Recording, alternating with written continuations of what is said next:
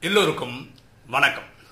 இன்னைக்கு நம்ம பார்க்கக்கூடிய சப்ஜெக்ட் எக்ஸ்ட்ராடினரி சர்வீஸ் அசாதாரண சேவை. இது ஒரு உண்மை சம்பவம் அமெரிக்காவில் நடந்தது.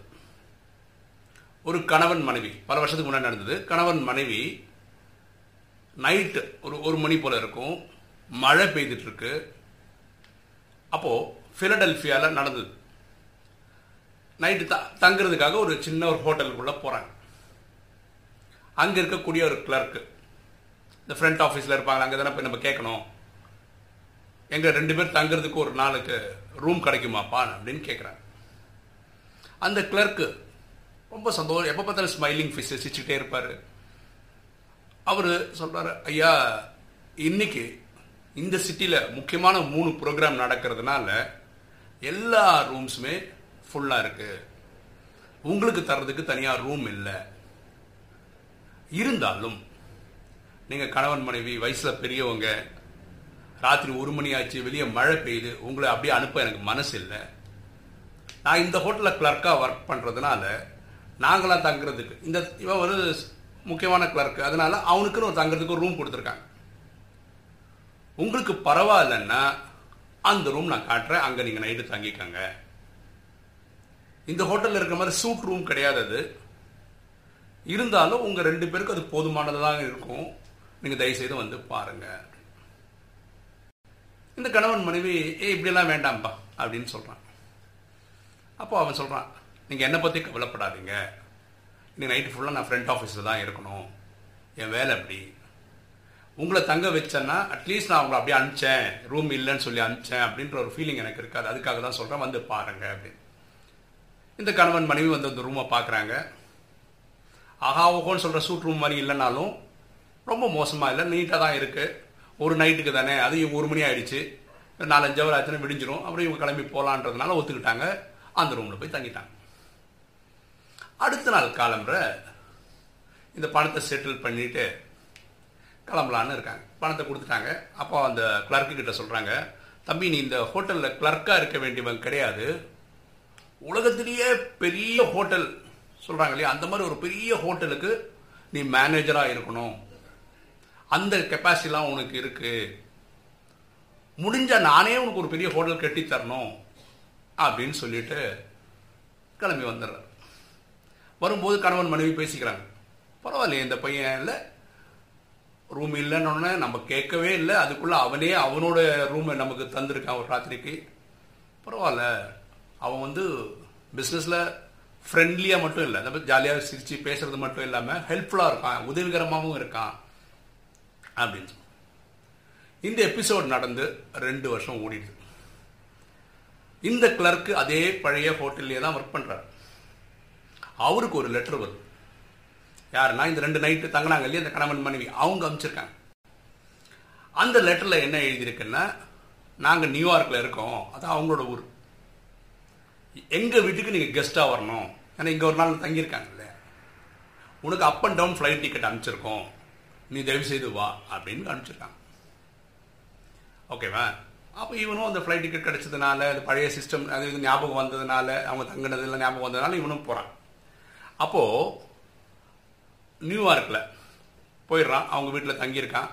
அப்போ அந்த ஹஸ்பண்ட் அண்ட் ஒய்ஃபு இந்த கிளர்க்கை கூட்டிகிட்டு நியூயார்க்கில் இருக்கக்கூடிய தேர்ட்டி ஃபிஃப்த் அவென்யூவில் இருக்கக்கூடிய தேர்ட்டி ஃபோர்த் ஸ்ட்ரீட்டில் ஒரு பெரிய பில்டிங் பேலஸ் மாளிகை ரெட்டிஷ் ஸ்டோன் இந்த சிகப்பு கலர் கல்லால் கட்டப்பட்ட ஒரு பெரிய மாளிகை ஒன்று காட்டுறாங்க.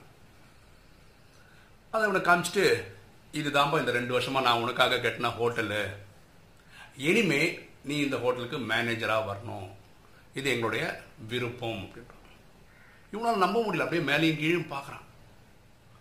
இப்படிப்பட்ட ஒரு பெரிய ஹோட்டலா? என்ன சார் சொல்கிறீங்க நான் சாதாரண ஹோட்டலில் கிளர்க்காக இருக்கேன். நீங்கள் இது பார்த்தா ஒரு மாளிகை மாதிரி இருக்கேன். ஆமாம் அன்றைக்கி சொன்னேன் இல்லையா?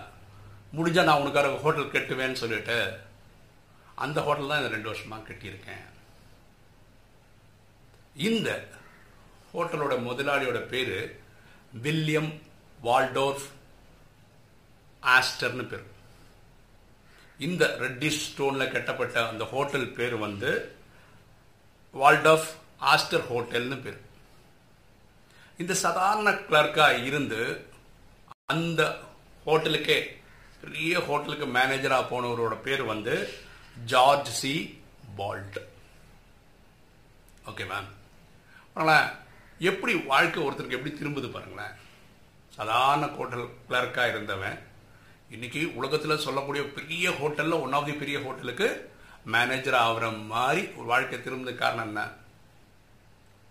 எந்த ஒரு சர்வீஸும் கிரேட்னஸ் அடையிறது.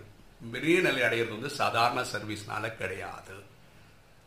எக்ஸ்ட்ராடினரி சர்வீஸ் பண்ணும்போது எக்ஸப்ஷனல் சர்வீஸ் பண்ணும்போது அசாதாரண சர்வீஸ் பண்ணும்போது தான் ஒரு சேவை நினைவு கொள்ளப்படுது. இவன் அங்கே போகும்போது ரூம் இருந்தது இல்லை போடுங்கன்னா போயிட்டு இருப்பாங்க. அவங்க கேட்காம கொடுத்தா இல்லையா? அதுதான் அடுத்தது.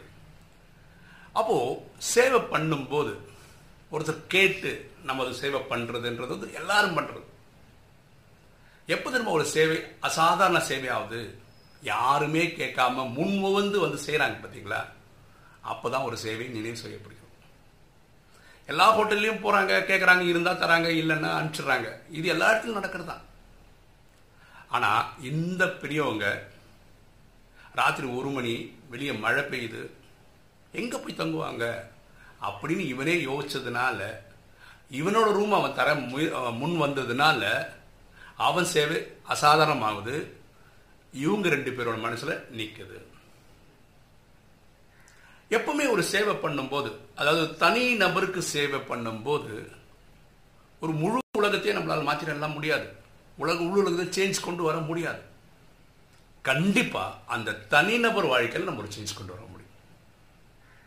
அவருடைய உலகத்தை மாற்ற முடியும். தனிநபர் இல்லையா? இந்த ரெண்டு பேருக்கு அவ்வளோ பெரிய கோடீஸ்வரன் அவங்க எங்கேயும் காமிச்சிக்கவே இல்லை.